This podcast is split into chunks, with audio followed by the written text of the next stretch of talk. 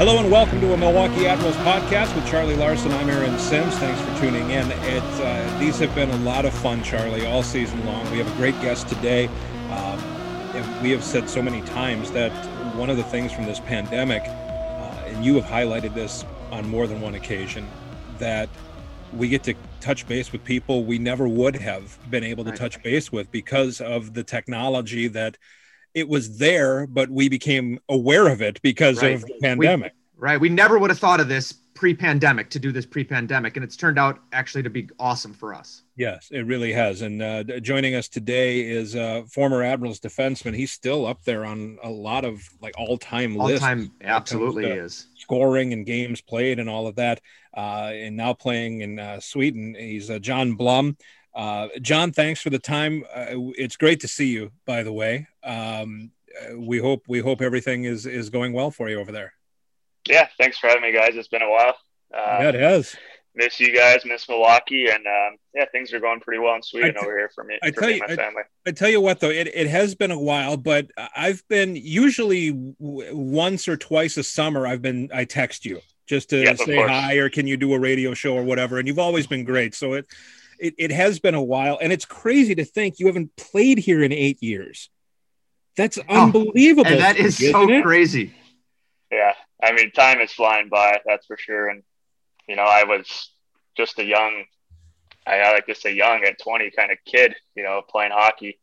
And um, just having you guys around, you guys kind of were always there for me when I was in a new city and stuff like that. And just playing professional hockey. So you know we have that connection that will go on for for many years down the road. Yeah, and I can I can always I can always track your career also because you were a rookie when my son was born. So my son's 11, so I know that you're in your 12th or tw- uh, I think your 12th 12, pro yeah. year then. Yeah. Yep, yeah, and exactly. I think uh, at one point my girlfriend at the time babysat your kids. So yeah, he, she sure did. I was thinking about that. While. Yeah, I was thinking about that the other day. As a matter of fact. yeah. Time, time I, flies when you're having fun. Of course. Yes, indeed. Before we move on, um, we had uh, some sad news uh, as we record this. We we've got some sad news yesterday um, that uh, Brian Sales, the longtime uh, equipment assistant with the Milwaukee Admirals and uh, also with the Milwaukee Wave, and his dad was the trainer and equipment guy for the Milwaukee Wave forever. Larry, um, wonderful family, but Brian passed away at the age of 36. Um, he had a, a difficult um, he, he had a bad hand dealt to him when he was born and uh, but he was the most positive guy and and a wonderful guy. And i'll tell you every time i would show up on a game day in the morning and the team meeting is going on um, and say there was it, it may have been as little as a two game losing streak which by God, we've all been through two game losing streaks like once a week, it seems. Right. Uh, but Brian Sales would come up to me in the in the hallway as I was waiting outside the locker room for the meeting to end, and Brian would say, "What's going on?" He'd whisper to me, "What's going on? Is it the team? Is it the coach? Are the guys not listening? What's what's the deal? What's happening?" All the time, and it was one of my. And then we'd have a conversation, and he would say, "Oh, okay," and he felt I think he knew exactly what was going on. He just felt like he needed somebody to corroborate what he was feeling, what he was thinking. Yeah, yeah, and and most of the time it was just basically because two game losing streaks happen more more than anything. But right. uh, uh, beautiful guy, uh, beautiful family. Um, so we we want to send our best to them and uh, and light a candle for Brian metaphorically because he's. Uh, he his light will will shine for a long time for many people. So absolutely, and he was he was all the guys loved him, right? Like he, he yeah, did he, his business. He always had that positive nature about him, and like you said, if you're losing a couple games in a row, like he's smiling, still working hard, and you know those guys are special. You know when they're around the locker room, you just you just smile and admire them because they never have a bad day. And yeah. you know, and, no matter how bad you're playing on the ice, like you see him after the game, he's still smiling, doing his job, and he just brings a, a great atmosphere that's going to be always missed. always did his job. And, he took that so seriously. He did, and, and, but he was so you. He was oftentimes quiet, but yeah. he always he he always had a good chirp Like, and he loved to direct it. He, he would, he would just, you just never knew when it was coming either, right? And he would say it, and you'd just be like, "Hold on, did Brian, did Brian just say that?" And sometimes he, you know, might he might even throw in a, uh, a, a inappropriate word, which made it even funnier, yeah. at least to me. exactly. Like he, was quiet, like when you'd walk around the locker room, but like if you popped into the trainers' uh, room and stuff like that, and you would just hear like a random like joke coming from him and it would catch you off guard because like you never really hear him like talking outside that room. So uh, right, right. That you you hit yeah. on the head. If he was in the locker room, if he's putting gear away or whatever, he's quiet. But as soon as he goes in the trainer's room, then like yeah. the personality opens up and he's chirping guys and everything like that. It's awesome. Definitely. What a it's what a been, wonderful human. It's been beautiful to see the outpouring from so many people, but especially the players. I know Patrick Saline, John. Uh, there there are so many people, Mike Liambas. There are so many people that have uh, that have sent their best, and uh, it, it's really nice to see. It it shows what uh, what kind of impact this guy had. So. Um, John, thanks. I, I know this is your time, and I apologize, but oh, thank course. you for thank you for for uh, allowing us to to mention that because it's I think obviously it's very important. Um, so let's get into what it's like playing in Sweden. You've been this is your second year playing in Karlstad. Um, when when people look it up, it says Farjestads, or Farjestad. Uh, so what what is the distinction? What is Farjestads? Is that just a club? What or is that the name of the team? What is Farjestads? Yeah, I think it's just um, so I think in 1932 it was uh they're actually a ball club, so like bandy, I believe. Okay, sure, you know yeah, bandy yeah. is. Yeah, yeah. Yeah, so or Färjestad BK, which is ball club in Swedish. Ah, and, gotcha. Uh, so I could, I guess that's kind of the history there, and then you know, Karlstad's the whole big city surrounding it. Färjestad's kind of like a little part of the city, but um, yeah, it's it's a great club. A lot of history here. Um, they they. Uh, I was I was just going to say that team came over to play an AHL All Star game. Yeah. Uh, Colton Sissons was, was, on that. And Pontus was Pontus was was playing for Farjestad. Yep, and for, Colton okay. Sissons was our representative. We played on the Rock in Newfoundland. Uh, so oh, wow. they brought the whole team over, and then they played. They they obviously played more than just one game against the AHL team. They played went around and played a few more games uh, in North America and went back. But uh, yeah, so that's that's yeah. how I'm. That's my familiarity with uh, with the team. Yeah, no, they're great. It's um, you know a little different this year. Obviously, no fans this whole year and stuff like that. So the arena they have here is unbelievable. It's you know 7,500 to 8,000 people, and it's usually sold out every night. So it's a good supporting uh, fan group they have in, in this in this city. Do they have is is it like a, a soccer? We always liken it to soccer matches or something, right? Where there's cheers and songs and people are standing the entire time. Is that's what is that what yeah. it's like there? Yeah, yeah. Behind the net, they have a whole section where all the fans are standing and doing the chants and that's very college like right there it's, right yeah, there it's behind, awesome. specifically behind the net that's very college like yeah yeah you don't have like i guess that much in pro hockey, I would say. Um, obviously, it's a lot louder when there's a big hit or a, you know a save and stuff right. like that. But you know, all throughout Europe, they're doing the chants and they're all jumping up and down and for like the whole entire game. So it's it's pretty crazy. So when you when you have a season like this, when you mention no fans, how how different is it? I got to and and when you first get there, I got to imagine that's one of the first things you notice when you're playing so I got to imagine that's probably the biggest thing you notice when you're when you're playing now. Yeah, we played one game that last game of the season last year with no fans, and then they canceled playoffs. But this year, um, it's been from the start like 50 people. Then they took it down. But um, I think they're kind of getting away with it because most of the buildings have restaurants inside. Okay. And okay. for restaurants, you could seat to capacity. So there may be, you know, a hundred in that restaurant, hundred in there, and then they're just teams are just opening up little, you know, throw in restaurants at the very top of the, the stadium just to sure. try to get fans to just sit to around. Get a few tables, people there, you know? huh? Yeah, of course. So I mean, they're trying to make it work, and you know, it's just uh pretty crazy. You you know, you have eight thousand limit stadium, but you can't fit any people in there. But you could have a restaurant, you know, right 50, 50 50 times the size and you could have you know, hundred people. So yeah, doesn't yeah. make much sense. There's always but you know, yeah, but this league, I, uh, I mean, I think this has probably been the best league to play in um, through the pandemic.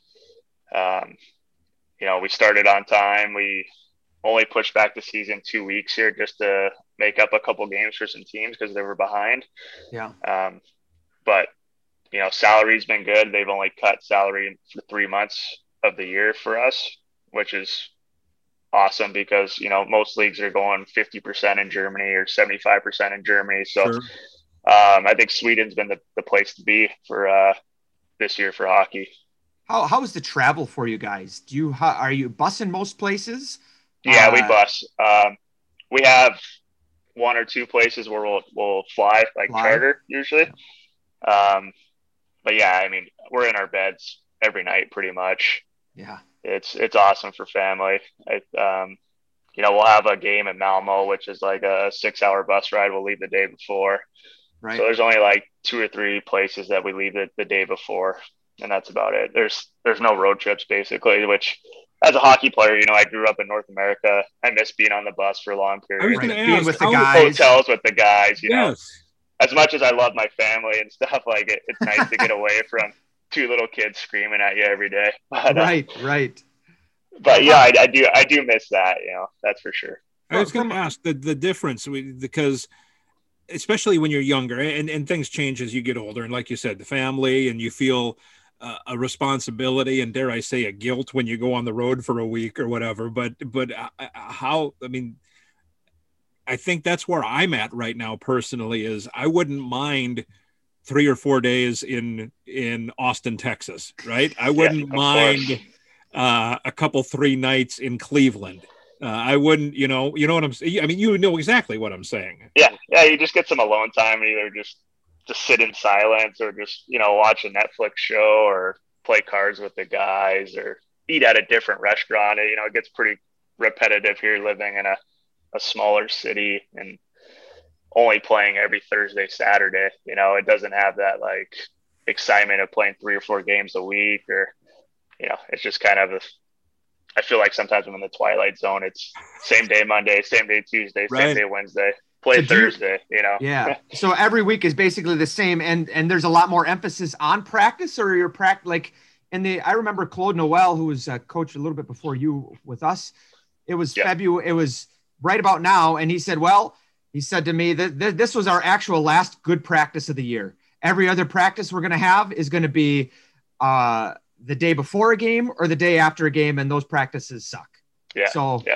uh, yeah, no, it's it's pretty much uh, these guys love to work out. That's for sure. They they're heavy in the gym and um, off ice training and practices are definitely a little longer than what they would be in North America. But How long is I it? mean, how we- long is that? How long's a little bit longer? Um, so I would say like Monday would be like an hour, Tuesday fifty, Wednesday forty minutes. You know, Okay. Yeah.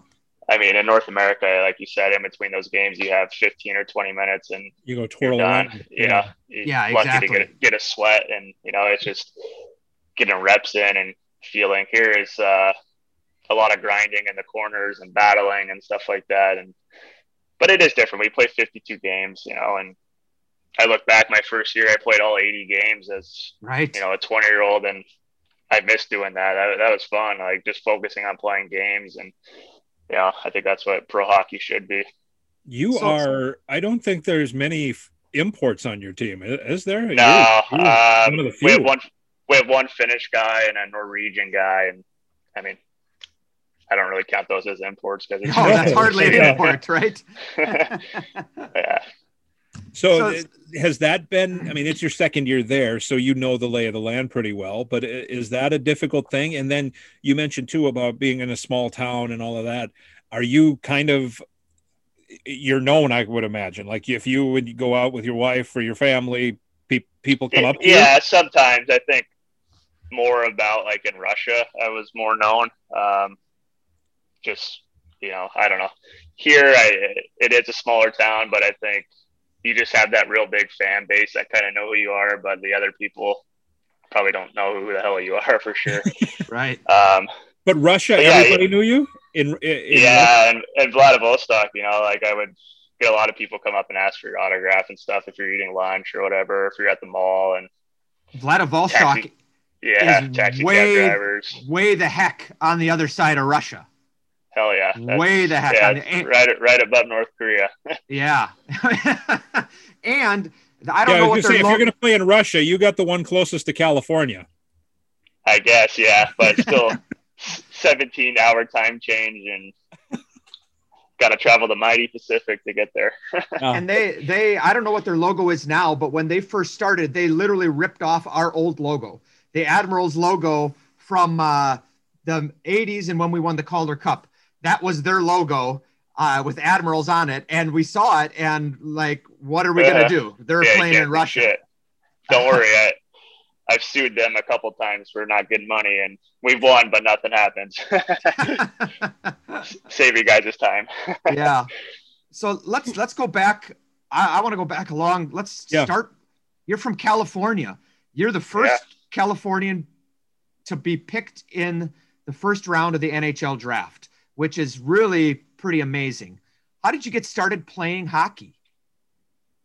Uh, well, I got started just um, playing in our street. We had a, we lived on a cul-de-sac, and I don't know. My dad, he, he's from Nebraska, and he liked hockey and played like adult league and stuff like that. And so he we just had a bunch of sticks lying around. I'd go out on my shoes, and we'd just get a hockey ball and play in the cul-de-sac. And I had an older brother who's five or six years older, and he played hockey a little bit, and just we just played all day after school and I got invited. I played roller hockey for a few years and then I got invited to a public skate for a birthday party and that was my first time playing ice hockey and how old were I you? loved then? it. How old was that? I was probably five or six Okay. skating Yeah. and then played on the travel team uh, in California when I was seven or like. I would I would imagine that a travel team, like you're really traveling Oh, yeah. when you're We a had travel to team in travel, yeah. California. yeah, you're eight years old, and I think we played four tournaments: one in Chicago, Denver, Toronto, and Detroit. I think, and yeah, we had. I mean, there was probably only ten teams in Southern California, and a couple of those are three hours in Bakersfield that you had to drive to, and um, not many teams and rinks when I first started playing. That's for sure. And now it's it's skyrocketing, and it's awesome to see the the hockey being played in California, and the Ducks and Kings are buying every rink down there and just building them up and making it awesome. and there's so many players now starting to come out of California. I mean, the Brett Brett Sterling's just a little bit younger than you, uh, but we've had them here: Taylor Aronson and Matt Yeah. White, and like there- there there's really a hockey boom sort of going on. And you take some pride knowing, like, hey, I helped you helped to to sort of lead this. Yeah, I think I was, you know, a pioneer. Um, obviously, didn't go to college that route and stuff, but I kind of paved the trail for Californians to go to the Western Hockey League. Had a good four years there, but um, yeah, I look back and I definitely when once I'm done playing in a couple years, I want to get my hand in California hockey and help out those kids and kind of be a mentor and just help any way I can because uh, when I was starting it, I didn't know anything about hockey. I didn't know anything Right. about World Juniors. I didn't. All I knew was you know the NHL and Stanley Cup playoffs. I didn't know anything else. But um, people are so dedicated, and there's a lot of good coaches now down there, and you know it's it's it's it's great to see. I mean, the Ducks just did a 150 million dollar practice facility of four rinks, and Right. I couldn't imagine having one of those when I was seven years old to play on and develop. Yeah. Right. How do you get through all of this? You just said you didn't know much about the world of hockey other than basically what you saw on TV. So now you're in you get drafted to play in Vancouver and you're I mean you're you're a world traveler by the time you get to this point because of necessity. So now you end up in Vancouver in the world in the uh, Western Hockey League. Um, and you got to figure out how to get to Kootenay, and you got, I mean, all Yeah, these yeah. strange sounding town, Red Deer, and you got to go to all these strange sounding towns uh, that uh, that Americans make fun of as being Moose Jaw. Everybody everybody makes fun of the very Canadian sounding towns. So I mean, how who who, who counsels you? Who uh, where do you find the answers, or is it just you're just Figure it out. it as best you Yeah, I- make it until I you had- make it? I had two really good coaches growing up. Um, Jack Bocus, who was awesome, like a second father to me. He actually just passed away uh, last year, last March, I think it was, or you know. But he, yeah, he passed away, which hurt deep down. He was, he kind of pushed me. He pushed me every day to be, you know, who I am today, and was very, very hard on me as a, as a coach. And you know, now that I look back on it, like it was good for me, but at the time it wasn't fun, you know, but he saw potential in me and he pushed me to my limits. And um, the other was Jeff Turcotte, who who was a scout for the Vancouver Giants at the time. Um, so I think he told them to draft me. And uh, my coach, Jack, he actually played in the Western Hockey League for the Saskatoon Blades. So when we were about 13, 14 years old, we we're going up to Western Canada doing tournaments there, getting scouted and I just wanted to go play as many games as I can. And I went up there at 16. Like I said, at that time, Vancouver hosted the World Junior Tournament, and that was the first time I ever heard of the, the tournament. You know, like wow! And I'm sitting in GM Place at the time where the Canucks play, watching Canada Russia. You know, with twenty thousand people, and just feeling the intensity and the action. It was it was an eye opener for me. That was for sure because you know I oh go ahead I play for I play in California. You know when I'm 14 or 15, we play a game and then we go to the beach after. You know, so like you know we we play we we would dominate California hockey, go have fun at the beach. But now I'm seeing like as a 16 year old playing uh, just the type of intensity and the moment this World Juniors is, and then two years later I'm freaking playing in the tournament. You know, so it, yeah. it's yeah, it happens fast. You learn fast, and it's definitely an eye opener. Um, and I, I, had good teammates around just to help me out and guide me through, especially being 16, living in a different country. Did you ever um, get to the point where colleges were courting you? Um, there was a couple interested. You got a couple like forms in the mail and stuff like that, but at the time, you know, there was a few guys like you said. Brett Sterling went, and my buddy Rhett Rakhshani, but they weren't really like sc- scouting too much in California. And we had a lot of good talent, you know, two second place finishes at U.S. Nationals, and nobody on our team is getting a form to go to the national team or any interest in college. So, you know, we just said we're going to go to the Western Hockey League and a couple of our guys did really well up there. Shane Harper, um, yeah. Colin Long, you know, they all had great careers up in uh, Western Canada and, you know, got to play pro hockey and play in the NHL. And obviously, there's no right or wrong way to go, but just at that time, they weren't really uh, too interested in California right. hockey. Right, right. Right. How, how difficult of a transition off the ice was it for you to move away from your family uh, to then to go up to a different country in Vancouver? Yeah, that was the biggest thing for me at the time. Um, being a 16 year old. The year before that, I lost my sister um, right. in a house house fire, and then six months after that, my mom's diagnosed with cancer, and she's basically given three to six months to live. You know, and I have to make a decision if I'm going to stay home or go up to Canada. And my mom wanted me to to go live my dream and play hockey, so I went and. Um, and at the time, I of that. She beat, the, she beat the hell out of that diagnosis. Yeah, yeah. She she went for ten years, man. She she gave it a hell of a run, and she battled every day. And um, you know, her, my dad, and my brother and sister, they they did a good job of kind of shielding me from reality at the time when I was 16, because you know I would have a game, and after I'd call my mom and you know, they'd be like, "Oh, she's sleeping. She's doing okay. She's doing fine." But really, you know, she's puking in the trash can yeah. you know, from from chemo and stuff, and down less than hundred pounds. So, um, they obviously didn't want me to worry. They kind of kept me in a bubble with that. But she got up there and got to visit me a few times, which was awesome. And she saw me win the World Cup when I was 17, and saw me get drafted and everything. So, um, yeah, that was a hard decision for me at the time to leave because, you know, that could have been the last time, you know, you see your mom alive.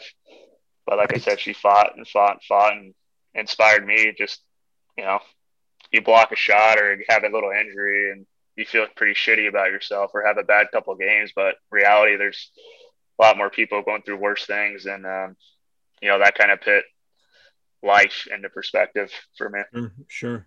You go, so you go there. You meant. I'm oh, sorry. Go ahead, Charlie. I was just going to say you were you're you're drafted in the first round. You have just a, an incredible, a remarkable junior career.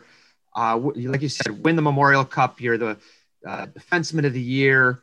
So you know, you know, obviously you know you're a good player, and you know you're going to get drafted. But uh, talk about you know the draft experience for you. Where was it? I assume you were there. And yep. did, did Nashville? Tell you every, all the high draft picks tend now they have meetings. Were there meetings back then? And did Nashville yeah, we, say, "Hey, yeah. if we have a chance, we want you"?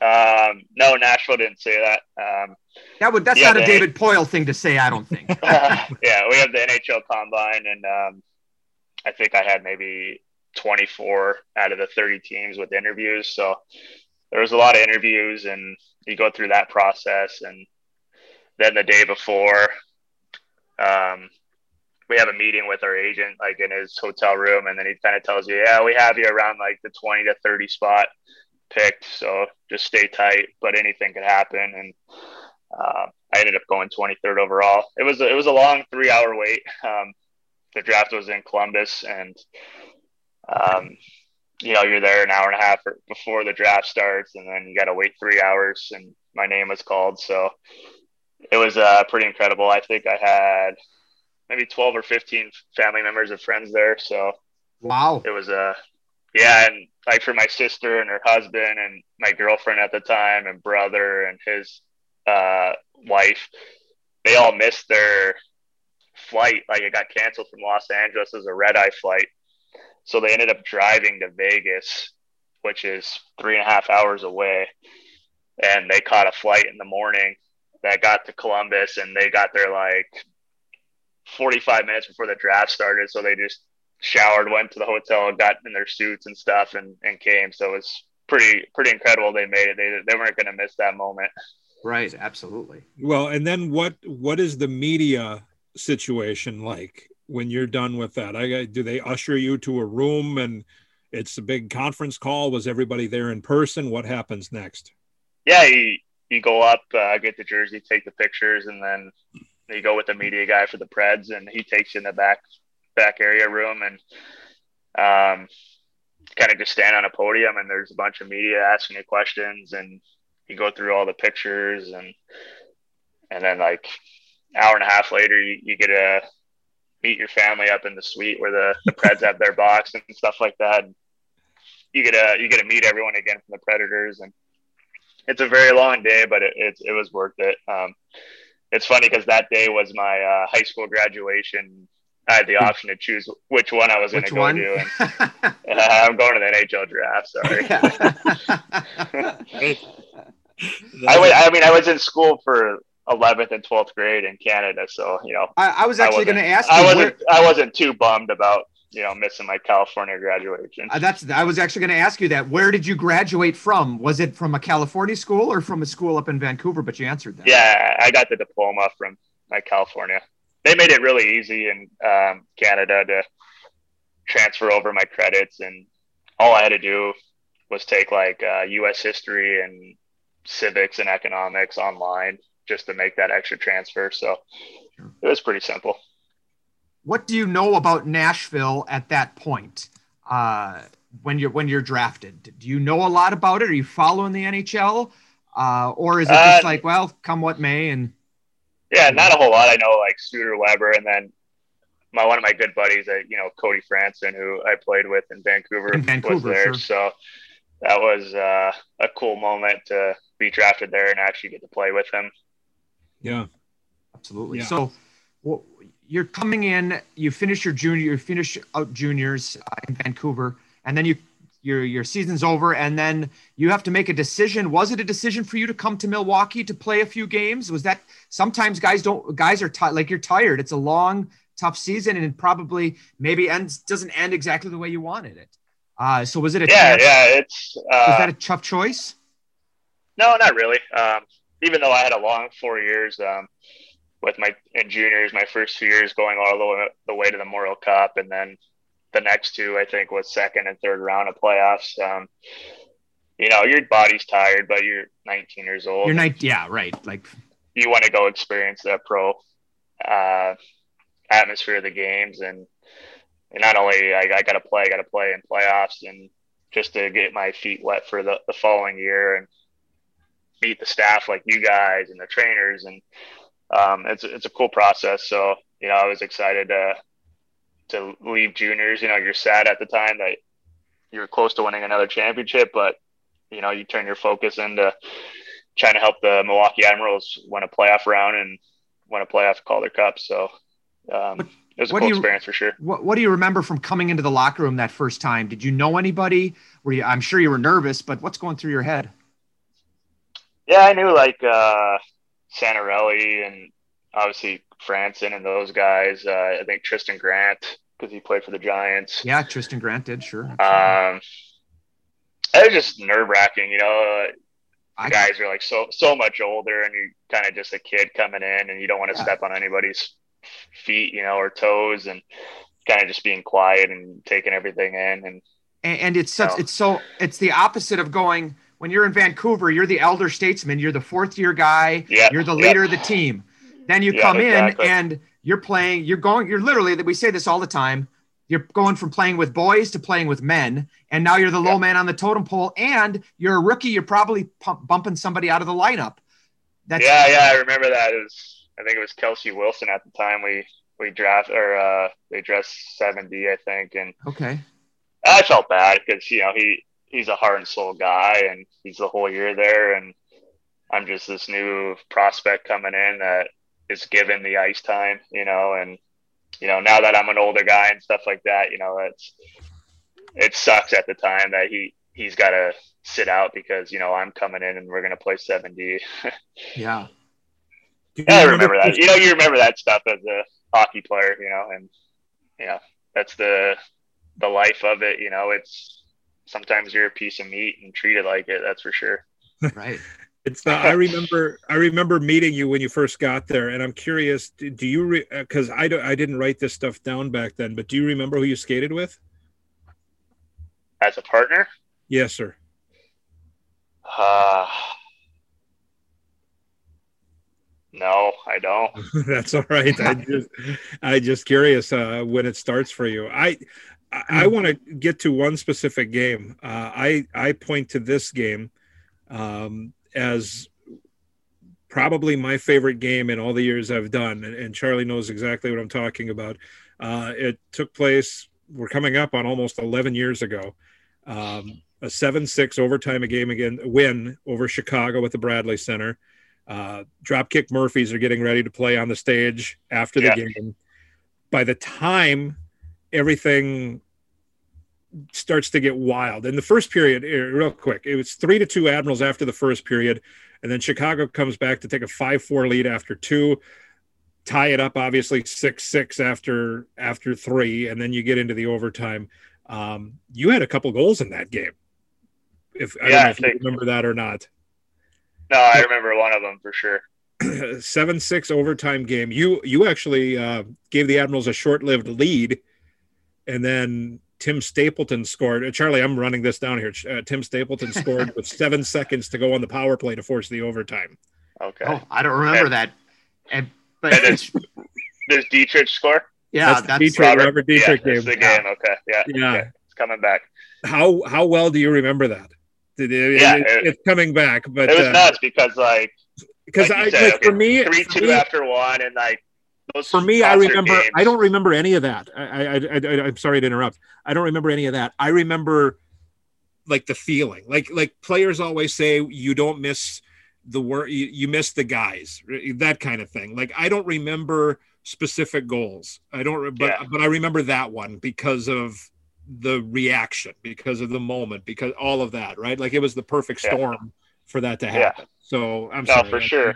And then no, just like those concert games, it's wild in the first period, but you know it's probably the the the, the arena is probably a quarter full, and then right, as you keep right. going in the game, there's thousands more coming in, thousands more coming in, and by the time you know that third period ends, it's packed and it's full, and then you have Robert score the game-winning goal and jumps into the glass, you know, and it's chaos and it's a cool feeling. And you know, when you guys post that highlight um, every so often on like Twitter or something, you know, like your voice is like it's freaking electric, you know, and like oh those are the moments you you remember for sure. Yeah, yeah. Robert was uh, and there too a guy we lost way too early. Um, I, I always tell this. I remember him getting a haircut and everybody just making fun of him because yeah, he got like soccer, soccer mom terrible bowl haircut. Yeah. Yeah. yeah. And what's funny is when I bring that up, everybody else remembers it too. Yeah. Like I wouldn't think about it, but bad. now that you say it, yeah, I remember. it was that bad. it was that bad. Uh, the guys you played with at the time, you mentioned Tristan Grant. You're there with Scott Ford. You're there. You start with Nolan Yonkman. I mean, you you're yeah. there with a lot of guys, yourself included, guys who played a lot of games for the mm-hmm. Milwaukee Admirals. Tristan Grant. I mean, a, a lot of guys that were over 200 games with the Admirals. There. That's that's that's a, a, a core group if if there ever is one. For sure, that was a good time. I mean, Milwaukee was some of the best the best times I had as a professional hockey player. Just being with those, you know, you got Scott Ford, Nolan Yonkman, who are the mayors of the town, and you're just a young pup just hanging by their side and going to the bars with these guys, and these guys know everybody, and you know, you're just like. Damn, anybody, are cool, you know. and anybody that they don't know, they're introducing themselves with, and they're best friends oh, by for, the time you leave. For sure, and you're you're walking to the front of the nightclubs and stuff like that, and with these guys, and they knew everybody. They had a good relationship. Those are two guys that you know I haven't talked to Yonks in a long time. I still I still talk to Fordo now and then, and um, he's an amazing guy. And like those are those are guys that in my career early on that you know I can't thank enough because they would stick up for me if I took a big hit, and you know they knew I might be a special player going into it. So they, they kind of protected me and shielded me. And, you know, those are guys that put in a lot of work and a lot of effort and, you know, are just overall good guys off the ice too. Well, and the, the off the ice thing, I mean, we always talk about the, the change from boys to men kind of thing, you college or junior to playing professional hockey, but the off the ice thing, right? And figuring out what to do with your time. And and I, I think a guy like Fordo, th- those two guys in particular, are, are guys I always point to because they made they made it a point to get out in the community and have friends outside of the locker room. And I'm curious if that had an impact or what kind of an impact that had on you that they didn't necessarily need. And not, not that there's anything wrong with having those 20 guys in the room, your best friends, but like we said before, it's nice to go to Cleveland for a couple of days and watch Netflix away from the family for for a little bit. Mm-hmm. Yeah, I know there's definitely life outside of hockey that I don't think as a young guy you kind of realize, but sure. you get your mid twenties and especially being 30 and stuff like that, you you meet people and um, now that I've been to different countries and different teams, you know, I've I've met a lot of great people outside of hockey. Um, you know, a few in Russia that I still talk to you know, once a week, and that helped me. And you know, and here in Sweden too, just just meeting people outside, and there's so many good people wanting to help you all the time, and you know, you kind of get taken care of a lot. So if you have the chance to to pay it back, you you definitely got to do it. Um, and just not like with Fordo and Yonks, like like I said, they were good in the community and stuff, but like they made it easier as a young guy to come to the the, the rink and feel important you know, you have that rookie and veteran status in North America. That's, yeah, you know, if you're a young guy, you don't go on the elevator first, so you don't eat first and stuff like that. And, you know, sometimes they'll let it slide, but like, you know, they, they didn't make you feel like an asshole or anything like that. So, um, I hope that's the way this way because, you know, as a rookie, you know, it's, it's a lot of pressure and it's new everything. And, but if you have a nice older guy to kind of take you under the wing, it's, you always remember that down the road. Sure. Talk a little bit about what it was like to play for Lane Lambert. We always talk about Lane. Lane's one of the best, certainly one of the most successful coaches the Admirals have ever had, and oh boy, very intense guy. So, yeah, uh, talk about what it was like to play for Lane coming in, especially right off as a as a rookie. Yeah, I think he's one of the one of the best coaches I've ever had. Um, yeah, he was definitely very very intense. Um, especially as a young guy, you're kind of taken back by it because you know right. you kind of almost don't want to screw up because you, you're just thinking he's gonna he's gonna snap at you. But he he wanted the best for you, and he cared a lot, and his details and habits of the game were unbelievable. Like he was sharp. He he thought about everything in every situation, and you know set the team up to win every night. Just the way he coached, and um, he was a great guy. He he he, cared about you and like I, I go back to sometimes, you know, you get that feeling sometimes you're a piece of meat or whatever. And guys just use you just straight for hockey. Don't ask about how you're doing on off the ice and stuff. But Lane, I think Lane genuine, genuinely cared, you know, about your feelings and your family off the ice, etc., like that. So, you know, that goes a long way as a player, that relationship you you you like you mentioned you play 80 games as a rookie and have really a great year like i look at your stat line you're as a defenseman and uh, obviously you everyone knew you were an offensive defenseman right but you still yeah. put up 40 points i think you're plus what are we plus you're plus 17 uh, but you don't yeah. get the you don't get the call up so then you got to start it all over again not even uh, all rookie team what's that yeah right so then you come back the next year and I assume you've got a little bit more confidence. And eventually you do get the call up to Nashville. So take us through how you found out you're getting called up and your first NHL game. Like where was it? Where was it? Who uh, who was it against? Obviously, we know that if it was on the road, all that, uh, all the good details. Yeah. Just do you have a puck from that game or anything? Yeah, I just remember um, practicing in Milwaukee, and then. Uh, what time of the year is it? This is in uh, February. So you had and, gone uh, all, all that time, and you're yeah. probably thinking to yourself, other guys are getting called up.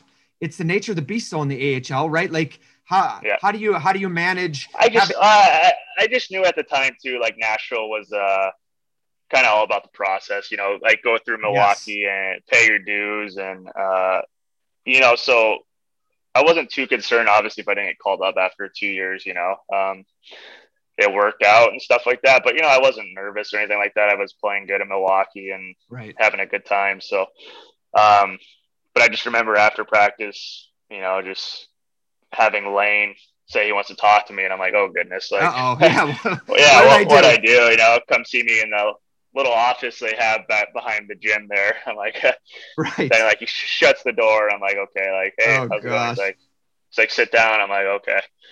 He's like, "How you doing?" I'm like, "I'm fine." I'm like, "Is everything all right?" He's like, "Yeah." He's like, "You're getting the call up to Nashville. Um, we don't know how long it is for. Just pack a bag and you they're gonna contact you and you're gonna leave soon." I'm like, "All right, well, shit." You know, like you get excited, you get nervous, and like once I'm done, I like tell my parents, "Hey, like getting called up," you know, and uh, I fly to Nashville, and then the next day so it was like a, I think it was two days in between. So um, they, we go to Columbus, first game's in Columbus, and my parents flew there, which was great. So they got to see my first game. Um, right back at the draft had, place. I was gonna say, yeah, how, yeah, how dude, everything goes through, everything goes through Columbus. Yeah, I I scored my first goal against Columbus. Um, I played my last game with the Predators in Columbus. Like it's yeah, it was just like wow. everything seemed to like go through Columbus. but um I had my buddy who was living with me in Milwaukee. Um, him and another buddy, they drove up to Columbus from Milwaukee and saw me play my first game. So um, it was pretty cool. We lost, I think, three or four to one, but I played 17 minutes and you know, did you have did you just, have a, a welcome to the NHL moment? Like you looked across and Boy, I, I just in warm ups, yeah. I'm like Rick Nash. That's yeah, like, yeah, yeah. You got to go against this big guy and stuff like that. And right, do you think to yourself, just what, what am I supposed to? The, what am I supposed to do to Rick Nash off. in front of the net? Yeah, Exactly. Oh, the cannon, yeah. yeah. Just, hey, that's a yeah, four to one or three to one. The the cannon yeah. went off a few times. Yeah, so it was uh pretty intimidating and eye opener. And then we played them uh three games later and I scored at home in Nashville and how did how did pretty, that goal happen? Um, I think it was Nick Spaling who came around the net, and I was at the blue line, and he passed it from behind the net like through the seam, and I got it at the point and just did like a half slap shot through a screen, and it went over the the goalie's glove, and you know, I uh, just I turned and Cody Franson was my D partner, and I just grabbed him. So it was uh, pretty cool. nice, that's awesome. And uh, where where is that puck? Uh, it's actually it's been in my dad's office for years, but I think I might have got it last summer. It's in a plaque and everything like that. Yeah. So, yeah. so um, yeah, I've been having like a lot of stuff I've been showing my my kids now and hockey cards and pretty cool when you have kids. You, you save all that stuff and you get to show them down the road. Are you a collector? Like do you go to um do, do you collect cards or is it just no no or, so or do you, I used to I used to as a kid but yeah. Do you I don't how, know what about, how about how about like sticks? Like do you get sticks from a teammate or do you get a go Yeah. or, or somebody you know like Dean Evason talks about how he got a stick from Wayne Gretzky for for his kid, right? Things like that. yeah so so um my buddy I don't know if you guys remember Mike Glass Turtle we called him there in Milwaukee I, I was I wanted to ask about him, and I, t- Yeah. and I was thinking to myself, I have no idea what his name is. I just knew his name. I Yeah. knew his turtle, but I have no idea what yeah. his name was. Yeah, so he he came out, lived there for basically two years, and when I was called up in Nashville, he was at my place and driving my car and hanging out with Josi and Clausen and those guys, and he helped uh, with the being equipment manager there with Dave Randolph and Chris, and but um Oh Yeah, gosh, he- now I re- golly, it took forever. Now I remember. Yeah, when you said Yeah, that, remember yeah, now? I do. Yeah. Yeah. so he's uh he's working for the Ducks as like uh basically the same thing he did in Milwaukee, um the visiting locker room guy for uh for for the teams that come in and all my buddies like I got a sign stick from Shea Weber, Suter, Josi, um TJ Oshie. I've I've got a you know a good stick collection, probably about like 15 sticks of guys who I played with or I've known or I've asked um, to to give to my two sons when they get older. So it's uh pretty cool. Those guys take the time and sign a stick and stuff like that, and they just give it to my buddy when they play the Ducks, and he takes it home for me. So um, it's pretty cool. I got Chris really. Chelios. You know, I got when he played Chris Chelios in playoffs there when he played for the Wolves. Right. I knew his I knew his son and stuff like Sure. that, and um, I asked Chris after the playoffs if he could give me a stick, and he signed it. You know, to Jonathan, all the best, and then you know, ten years later, he's my D coach for the Olympics. So Right. Yeah, it's a small world. Yeah. No, that's how surreal was that though? You mentioned play. You get out there and there's Chris Chelios lining up on the other team. That's Unbelievable. for, for me. It was a thrill. I can't imagine Oh, my what gosh. to be on the ice. Yeah, and he's like wearing the old school gear. Didn't even look like he was wearing shoulder pads, and he was like my he's like my idol growing up. And like we're playing these guys in playoffs, and we played them so many times, and we hate Chicago. And I got like Tristan Grant dumping the puck in his corner and just burying him. I'm like, oh shit! Like Did you on, apologize? I'm like, that's a legend, man. I know it's playoffs, but like, yeah, but come on. I think he's four. I think he's like 44 at the time. I don't know, you know, like. And then like we're all sitting at the on the blue line, like on the bench, and he's on the ice, and he's a righty on the right blue line, and the puck squirts to the middle. He flips his stick over as a lefty and slap shots it with his backhand, and all the defensemen just on the bench looked at each other and were like, "Did you freaking Did see we? that?"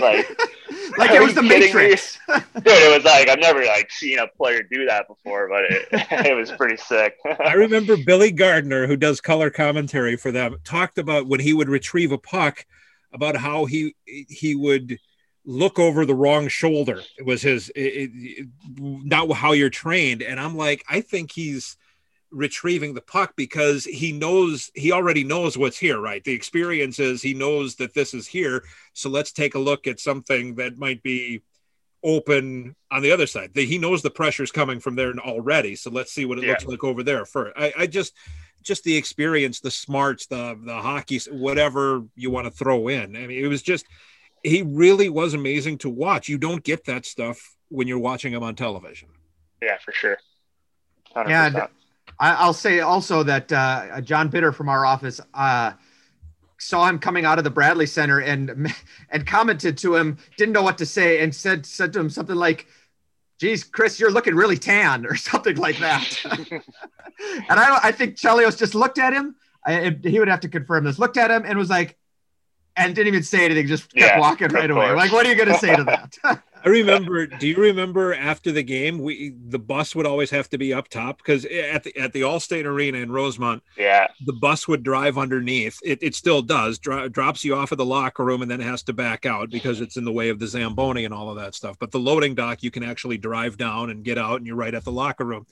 But you had to wait after a game when Chelios was there because his car would be down there, so he could leave after the game. So his car. And, and right. by God, he should have had precedent, right? Uh, precedence, Yeah, right? Like, he should be there first. There's no doubt. But yeah, his car would be there, and somebody would have it. It, it was always clean for some reason. So I don't know if they detailed it for him or what. During the game, yeah. But he he came out and he would shake a few hands and he would get in his car and zoom away, and that was that. And I'm like, that's that's living it, man. That's that's Yeah. awesome. He's That's legend. awesome. Aaron, You mentioned- go ahead, Charlie. I was going to say, Aaron mentioned a game, uh, a famous game in Admiral's history. I'm going to mention a different one and ha- for a different reason. April 1st, I call it, I've called this the April Fool's Day Massacre. April 1st, 2012, I think it was 2012, uh, where we have a, a- a bench clearing brawl. Oh yeah. And what do you remember from that game uh, and, and how it, like, from where were you when it, it went down? And you remember who you sort of paired up with and uh, like, and, and just what do you remember from that game? Yeah, when you play like Rockford 12 times a year, you just build that hatred. Um, I think I just I came off the ice. It was obviously the TV timeout, and I just came off a shift. So I sat down. I like took my gloves off, and I was sipping some water. And all of a sudden, like the guys on the ice, like I'm looking this way, and all of a sudden they're just taking off to the left. Right. And I didn't know what was going on. All of a sudden, like I already had my gloves off. I just threw my water bottle, stepped on the ice, and like the second period, like you, you're right next to their defenseman, and I ended up just grabbing. I think I think it was their captain, maybe Stanton or something at Brian the time. Fahey. Brian Fahey. Fahey, yeah, something, Yeah. yeah. and you know we just jo- jostled each other, but yeah, that was something memorable. You know, Michael Latta with With no, that's uh, nothing on. You know, I just, he was here with me last year, and it, right. you know, we we would go out to dinner and we would tell the guys about it, and they just couldn't believe it. So we'd have to pull it up on YouTube and show them because this league is no fighting, and you know, there's Latta with no shoulder pads, no shirt, just Right. Nothing. Just Just- looking, yeah, looking to we- write some names down. We have the greatest picture of him looking. Everyone's paired up on the ice, but Latz is out there not engaged with anyone, just looking for somebody like it was some sort of street brawl. It Yeah, was, that that was- was hilarious. that I was like his to time, add- you know. I like to ask, do you realize? I never realized it until the last year who started the whole thing. Do you do you realize who threw the first punch in the whole bit? Smitty probably. You st- did you see Smitty it? did, yeah. I just knew he was talking smack and instigating, and and that guy was that guy was tough, and he's probably not going to take it from Jeremy Smith, who's 160 pounds at the time, you know. And, you know, he, he probably knew like it's in the corner. He's got a good three or four seconds before anybody gets to him, you know. So right. he took he took his swings in, but our guys got down there pretty fast. Fast. You know, we Mueller, Dupont, those guys, they like went after guys, and then the other guys built the wall, so like no one else could get to those guys, and then Yeah. they just turned.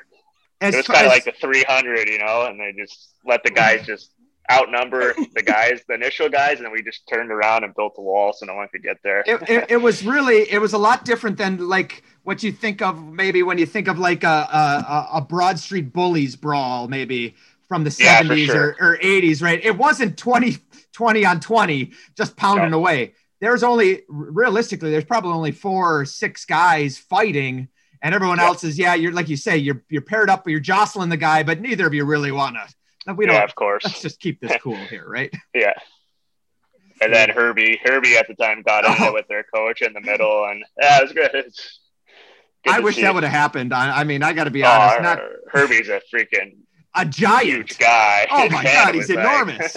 yeah, his hands like he could pick me up Yeah. with his hands yeah, from my of head. course. So when that when that ends and the ice is cleared and everybody and you get to the locker room, what's the mood in the locker room? Ah, I think You're you're just just, like, like, oh, you're laughing about it. Yeah, you're pretty. You're laughing, or was it right? like that's awesome? Let's keep going, or Yeah, you're like, did you see that? Like that was sick. Like, did you see me like punching this guy, or like, you know, Right. And did you what do, see people, Mueller in there like going at it? Like it's just, you know, what do people say to it's laugh? serious winner. there? you're it's Like, serious winner out there. Oh, lads, I don't know. Just just you look at I don't like think I don't think at the time you kind of know what Lats was doing because like you're kind of head on a swivel, like looking to see if anybody's gonna clock you from the side or whatever. and, so at the and he- time, you don't know what Lats did, you know. But when you see it after on video, like after the game, you're like, "Holy shit, Lats! Like you're you're a psycho."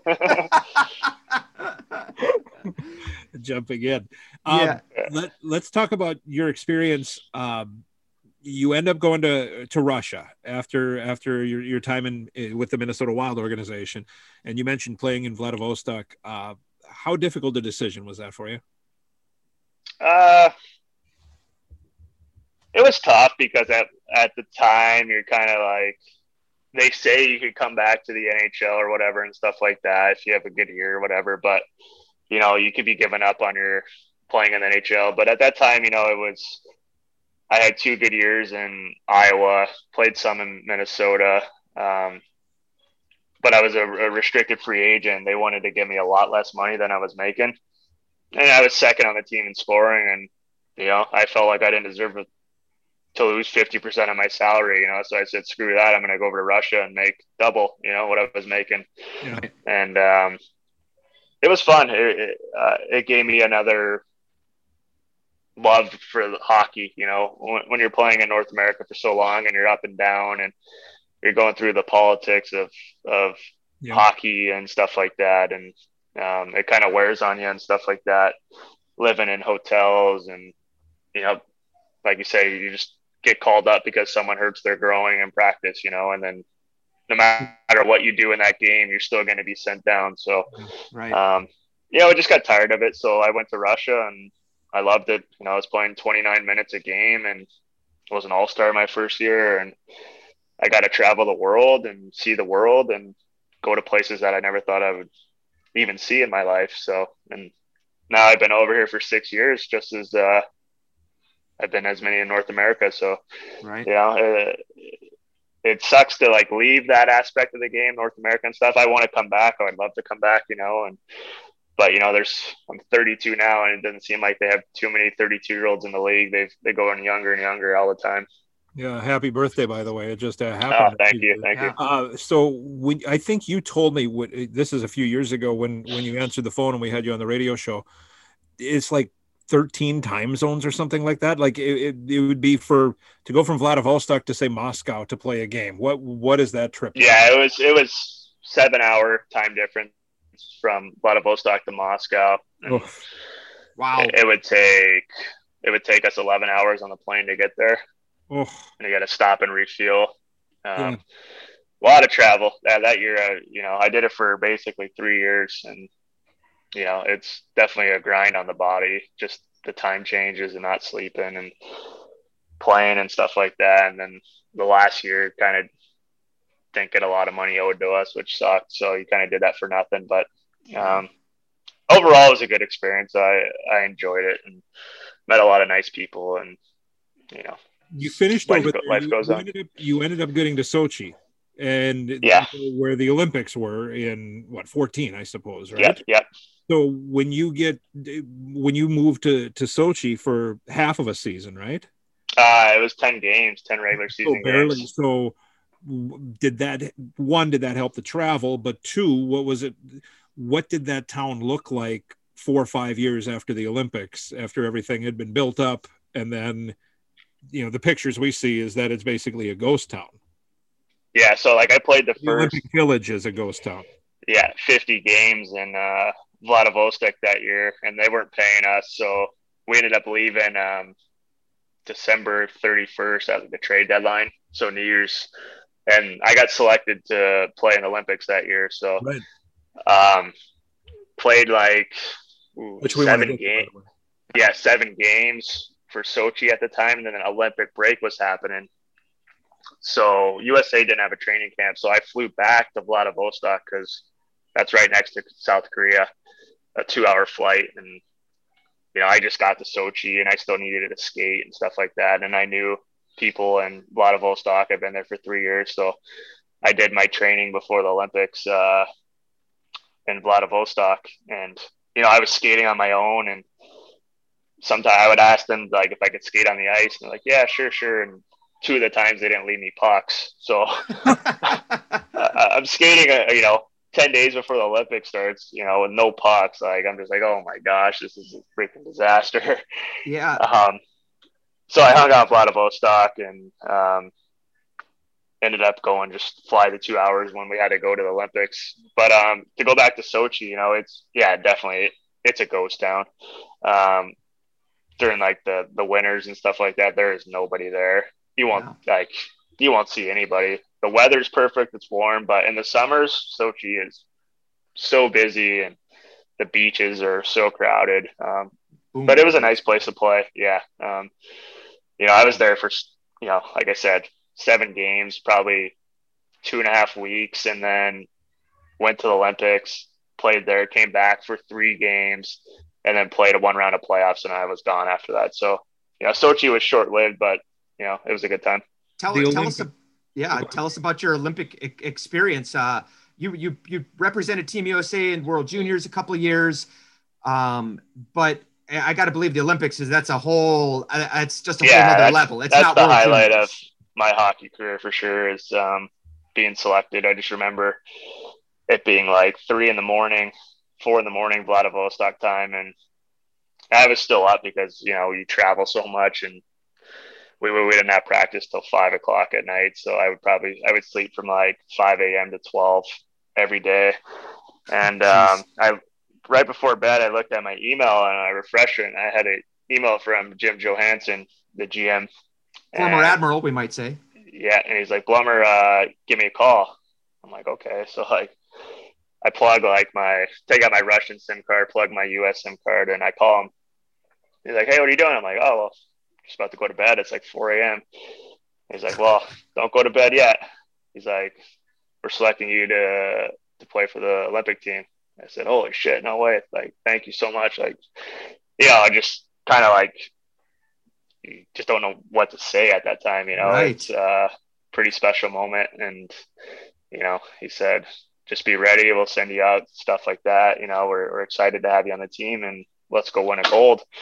And right after that, you know, I, I called my wife, called my dad, called everyone after and tell them made the Olympic team. And um, I'll never forget that moment when JJ called me because, you know, like I go back when I said to Lane, like Lane genuinely cared. JJ really cared, you know, about oh, um, everyone else. You know, he, he, he would put everyone else before him. And, you know, he was someone special in USA hockey. And, you know, not only for me, just you know, like I said, playing in World Juniors and then being selected Olympics, he believed in me, and um, you know, I'll never forget him. He was amazing, and um, it was a bummer we came up short. You know, it'd have been nice to win a medal for him and his legacy, but um, you know, I felt like he put a good team together. We just we just couldn't, you know, we lost one nothing in the shootout to Czech right. in the quarterfinals. So, you know, we're that close to having two games to win a medal.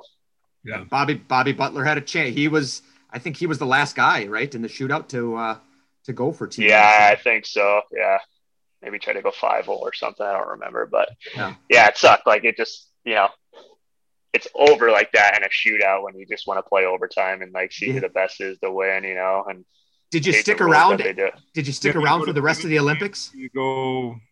Um, I stayed maybe two days or so. I didn't.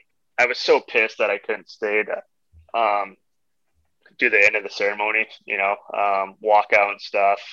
The Russian team Sochi was calling me and they were threatening me like if I don't come back like the next day or whatever, like they're gonna find me or whatever. And I was just so fucking pissed. Sorry for cussing. I was just, you know, because I'm like I'm once in a lifetime at the Olympics. Like, yeah. just let me stay one extra day to like right. do the closing ceremony and stuff like that. Like, but you know, the freaking those guys in Russia are asshole. So I, I, I, had to leave, which sucked. So, but I mean, when, you're at the Olympics, like hockey's not even like the top three thing you get to do. Um, the opening ceremony was probably the coolest moment. You know, you're with all like all the top athletes in the world, and you know you're, you're standing shoulder to shoulder with them, and you're next up the United States of America, and you charge out there, and you're doing that full lap, and um, you know it's a moment I'll never forget, and it was just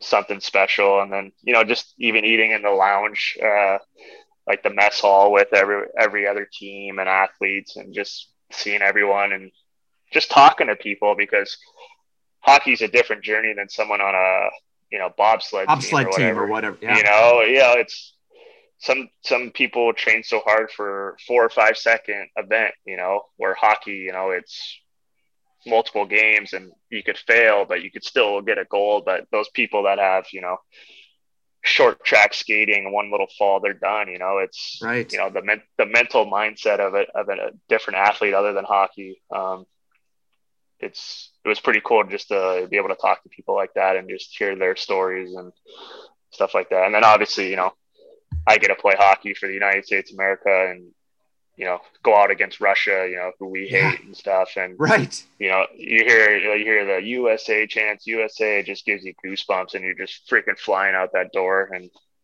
you know, those are the things I remember the most. Yeah. Did you get the opportunity to see any other event, or is it just hockey and Olympic Village?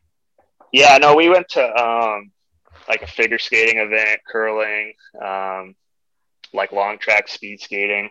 Okay. Uh, the mountain was like 45 minutes away, so we didn't have much time. We played uh, three games, four days, I believe it was, the round robin. So not much time. But after we got up to the mountain and um, they had these like houses called like the USA house or the Czech Republic house that you could go in and out of and have like some drinks or hang out. As a USA athlete, you could go there and relax and spend some time up there and just seeing other stuff. And I had my family there and stuff like that. So it was pretty cool. That's great. Yeah, That's great. that is I had a fantastic. chance to have the family there. That's awesome. I I want to uh, as we get close to the end here, um, tell me about being a reality TV star on Hockey Wives. What what I like I like to just say I'm an extra. real quick what um and and forgive me for the probing question because i don't necessarily like to ask this but i but i think it, it i think people want to know uh, and you don't have to give figures or anything but what do you get paid what does one get paid for to being uh, for, for being on a on a show like that No, you didn't get paid anything. Um, really They called they called it a docu series. So so there was no get- pay no, like you'd get reimbursed if you um, travel the first season first season was nothing. Um, wow the third se- yeah, so like the third season, um, like they filmed my wife's baby shower in Chicago, okay so they helped pay for some of that. okay and then um, they came to Russia and they paid for my wife's ticket, um, like that. So they would they would reimburse you for some of the stuff, like if we did, but yeah, no uh, no money, Wow. no getting paid, nothing. This yeah, is so this like, is major insight for me. yeah, Yeah. Major insight for me. Harley, uh, you watched I watched uh I watched probably four seasons of it. Your first season, I didn't see your second season. Uh, Mhm. but I, I I really enjoyed it and it was uh yeah, it was cool. I mean, it, it wasn't like scripted or anything. They would just kind of ask what we're doing in advance, and we'd give them some things, and they would say, "Yeah, that's fine," you know, and stuff And like that. didn't so. seem to me that they tried to gin up anything like I was say Any no, no, rivalries dr- or no anything, drama or anything Right, like right. that. I mean, Like, that's there was drama, but- see. Yeah. yeah, I think people want to see that and stuff like that. But from us, I think our mindset was we just wanted to show people uh, there's difference between making seven million dollars and being an up and down guy and from the Right. AHL and NHL. You know, Yeah. so life's not all glamorous and Right. They're, they're in a different getting called episode. up and Did you guys have Yeah. relationships with the other couples on there before? um as the season yeah like we they would have um like a get together in toronto or something where they filmed everything and i But was actually necessarily know, like you didn't necessarily know Brandon Prust or anything like. I mean, maybe no no right. no So the, Yeah. the- in in a way, it's manufactured. I guess you're all sharing your story, but you're well. The re- you remember the real world on MTV, right? This is the story. yeah yeah seven strangers who are forced to live together kind of situation. Yeah. Right. Yeah, they would like I said, they would they would fly the girls out to Arizona and they would do something or um at the time George Parros's uh Violent Gentlemen like opening and Right. stuff like that. So they, they would fly everyone to that and have all the people there and you know, and that's you know, where everyone would be in the same room at the same time, etc. But yeah, I mean, some of the girls knew each other, definitely. You know, um, for us, no, we didn't know anybody. We just we went on our honeymoon, me and my wife, and we came back, and she had an email on her email from a producer saying, "Hey, How did- um, do you How have time get to?" picked? How did she get picked? Did she send a Uh, just or- just social media. I think um, they just looked at girlfriends and wives of hockey players. Then Yeah. they did their research, and my wife's got a pretty cool background, um, being in the military and Right. the army and stuff like that. So, um, like I said, for me, like uh, I was just kind of like an extra, you know, like it was just about her. You know, I wasn't in it too too much. Um, we had a good storyline for the the first season where we wanted to show the up and down life, and then the second one I was playing in Russia and she was pregnant, and um, we wanted to just document her being pregnant and our son being born. Um, yeah, then after that, you know, our kind of story's done. So Right. I don't. Yeah, they're not doing it, it. anymore. But if, No. if they asked, we'd probably say no because our story's pretty much boring and probably wouldn't be too good for it TV. wasn't it wasn't an intrusive thing like cameras were around you all the time that you would be there would be a time where they were shooting No, it would be like it would be would uh, be every few months like or whatever job, like right? that. It would be a job.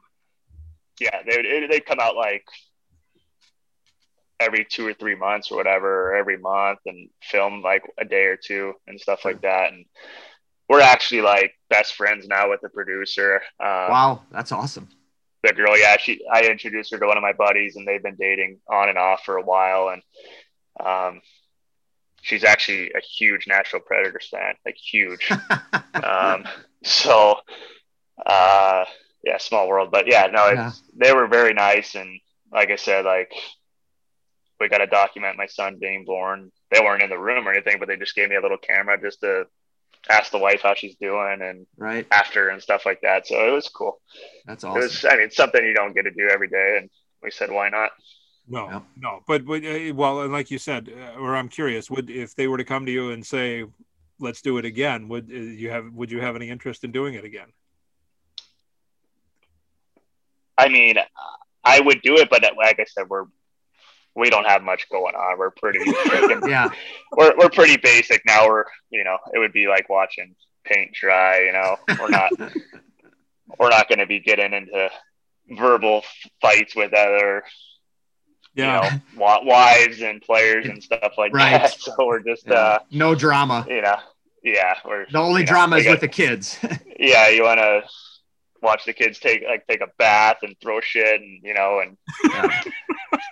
Not eat their dinner or you know clean up. Right. You know, you could see you could see that stuff. You know, but We, pretty sure I- got we live we live that kids. stuff. yeah, Yeah, yeah, yeah. That's good. So- Well, it's it's nice to hear that pro hockey players have the same issues that I do. That's, Yeah. Oh yeah. we're we're excited to get back home in two months and toss them to grandma and grandpa. right, exactly. Exactly. right. Uh, as we as we wrap up, uh, we always like to ask as the final question: When you think of your time in Milwaukee, what do you think of? I just think of being so young and um, just having every opportunity like to do whatever we wanted. It was a fun time. We were playing hockey, but you know, my best friend Scott Valentine, you know, um, when I got sent back from Nashville the one year, and I, you know, I was pretty bummed out. You know, it was probably a, a dark time for me mentally, but I got to hang out with my best buddy Scott Valentine, live with him, Kevin Henderson, um, Yep. Victor Bartley. The four of us were living in a in a you know apartment together, and we were having the time of our lives. You know, we we had Michael Latta and Taylor Beck living right above us, and you know, for me it sucked because I got sent down, but we had the best time. You know, Scott Ford. You know, we'd go to the we'd go practice, and then after we'd go to lunch with Fordo and have a couple beers, and we just you know we just lived life. We we played hockey. You know, um, I just want to talk about the one time where we were in a slump, and then all of a sudden in March the weather gets really nice in Yes. Milwaukee, 70, 75 degrees. And me and Val and uh, Henderson, we were like, we need to go to the beach. So we went to the beach and we're like, man, we got to have like a team event here. The next day it was like 78 degrees. Like this is the middle of March. We're like, Right. holy shit, like this Never. never happens in Milwaukee. So we went to the store, like, we got beers, we got kites, we got wiffle ball, like we had like a four or five hour outing there and it was one of the greatest times and uh, the paper did a story about it and stuff but Right. after that we went on a tear and we made playoffs you know and you know saved our season and stuff like that but we we made playoffs which was insane and you know obviously we, we lost the first round but like we all look back to that beach day and we're just like man what a time and like we all And- like rallied around each other and Did you say Yeah. to all the guys, "Hey, listen, guys, I know what I'm doing here, right? I'm the beach pro. Listen, all you Canadian guys who think you know how to do the beach, just follow my lead, okay? Yeah, I did, but like those, yeah, I mean, who would have thought to buy kites, you know, right? Yeah, right. We're flying kites, playing with football, you know, but you got the college guys like Fanger Oh, yeah. and those guys, and they know how to drink and have a good time and yeah. set up beer pong on the beach. But like, it, I mean, it was awesome. It was. I'm sure if you talk to other guys that played on that team, they'll they'll go back to that that day, and it was fun. That was a good memory that I have of, of Milwaukee. Yeah, absolutely. Uh, Blummer, we uh, can't thank you enough for your. You've been so generous with your time. We told you this would probably take about 45 minutes, and here we are. I think we blew past that just a little bit, but uh, That's all right. it, it was awesome to see you. Uh, good luck with the rest of your season. Thank you so much for your time. Uh, good luck with the kids for the uh, rest of the season as well. Yeah, for Uh, sure. And uh, you know, we'd love to get you back in Milwaukee sometime and uh, you know relive some of these memories in person. Of course. Charlie, Aaron, thanks. Thanks a lot. And uh, it's great to go down these memories again. And um, Milwaukee was a great part of my life, and I'll never forget it. That's for sure. Awesome. Blummer, thanks again so much. Uh, you have been listening to a Milwaukee Admirals podcast.